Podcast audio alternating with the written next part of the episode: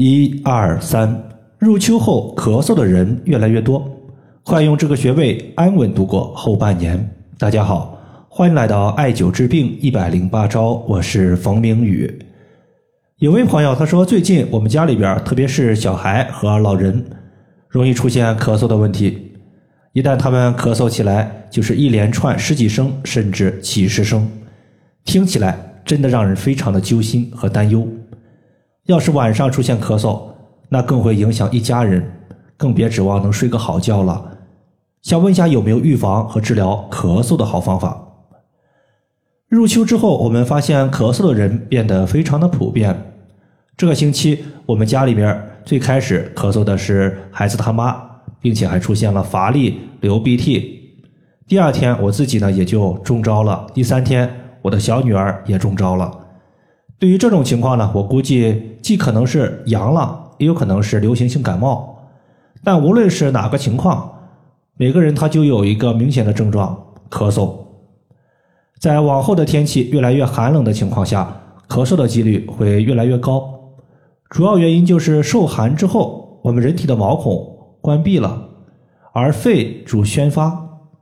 意思是说肺气它推动体内的水液会往外走，从而形成汗液。这个时候毛孔关闭了，一旦受寒，寒气排不出去，自然肺气它就不能够通过毛孔散发出去。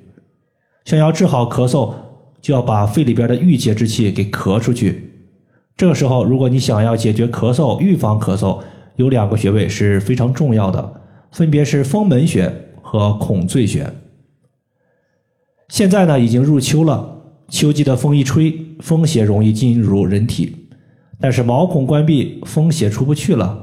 此时可以在风门穴先涂抹蓝色艾草精油，用刮痧板在风门穴刮痧2到3分钟。风门穴的意思就是风邪进入人体的门户，在风门穴刮痧之后进行艾灸，可以让体内的风邪从体内尽快的外排出去，能够避免风邪在体内捣乱。风门穴它除了可以让郁结在肺里边的气消散出去之外，它还有泄热的作用。在前天晚上呢，我微信群里有一个学员说自己的小孩上小学2年级，摸了摸额头，感觉有点发烧，就问我发烧艾灸哪里。当时呢我就告诉他方案之后，他就对着大椎穴、风门穴、肺腧穴手持一根 1.8 厘米的石墨艾条艾灸了30分钟。艾灸完了之后，他才想起来要测量一下体温，结果一看 38.4 度，温度并没有恢复到正常的一个情况。为了增加效果，他在孩子晚上睡觉的时候又隔了一层衣服给孩子的大椎穴贴了自发热艾灸贴。孩子开始是出了一点汗，不过呢出汗并不是很多，他就每隔一段时间去量一下体温。2个小时之后发现体温已经降到了 37.4 度。到了早上又量了一下体温，发现体温已经降到正常的37度了。本来呢他想着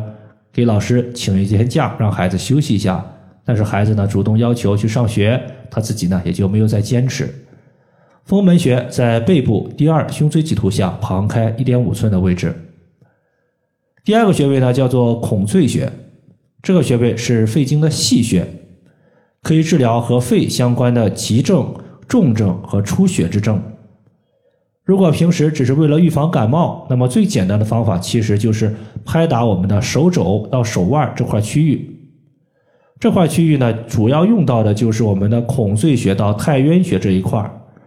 止咳平喘的效果是非常好的。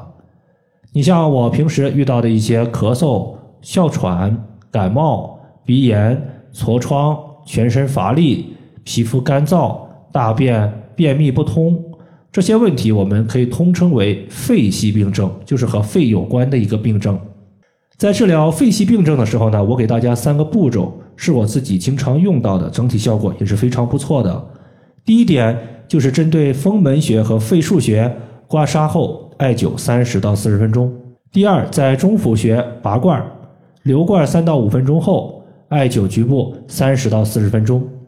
第三，针对手腕到手肘这块区域，也就是靠近大拇指这一侧的肺经进行刮痧。只要这3步做到位了，大多数和肺相关的病症，咱不能说100%解决，但是解决个1半还是没啥问题的。要知道咳嗽它有很多种情况，比如说咳白痰、咳黄痰、咳血痰、干咳无痰，以及痰色像是白色的泡沫状一样等等。但是大家记住一点，叫做久咳必干。无论是什么类型的咳嗽，咳嗽的时间只要过长，它都可能会导致干咳的情况出现。而干咳的问题，孔最穴它属于是B9的穴位之一，因为孔最穴它是肺经的细穴，就是肺经的水气在流淌的过程中遇到了一个深深的沟，这条沟之中汇聚了肺经很多的气血，那么我们艾灸孔最穴就能激发这些精气和水气，从而来滋养干涸的肺，避免干咳的症状。孔最穴它是在我们的手腕横纹上7寸，位于尺泽穴和太渊穴这条连线上，其实就是在靠近我们手腕内侧，靠近大拇指的这一侧。以上就是我们今天所要分享的主要内容，如果感觉对你有所帮助，欢迎评论、点赞和收藏。再次感谢大家，我们下期再见。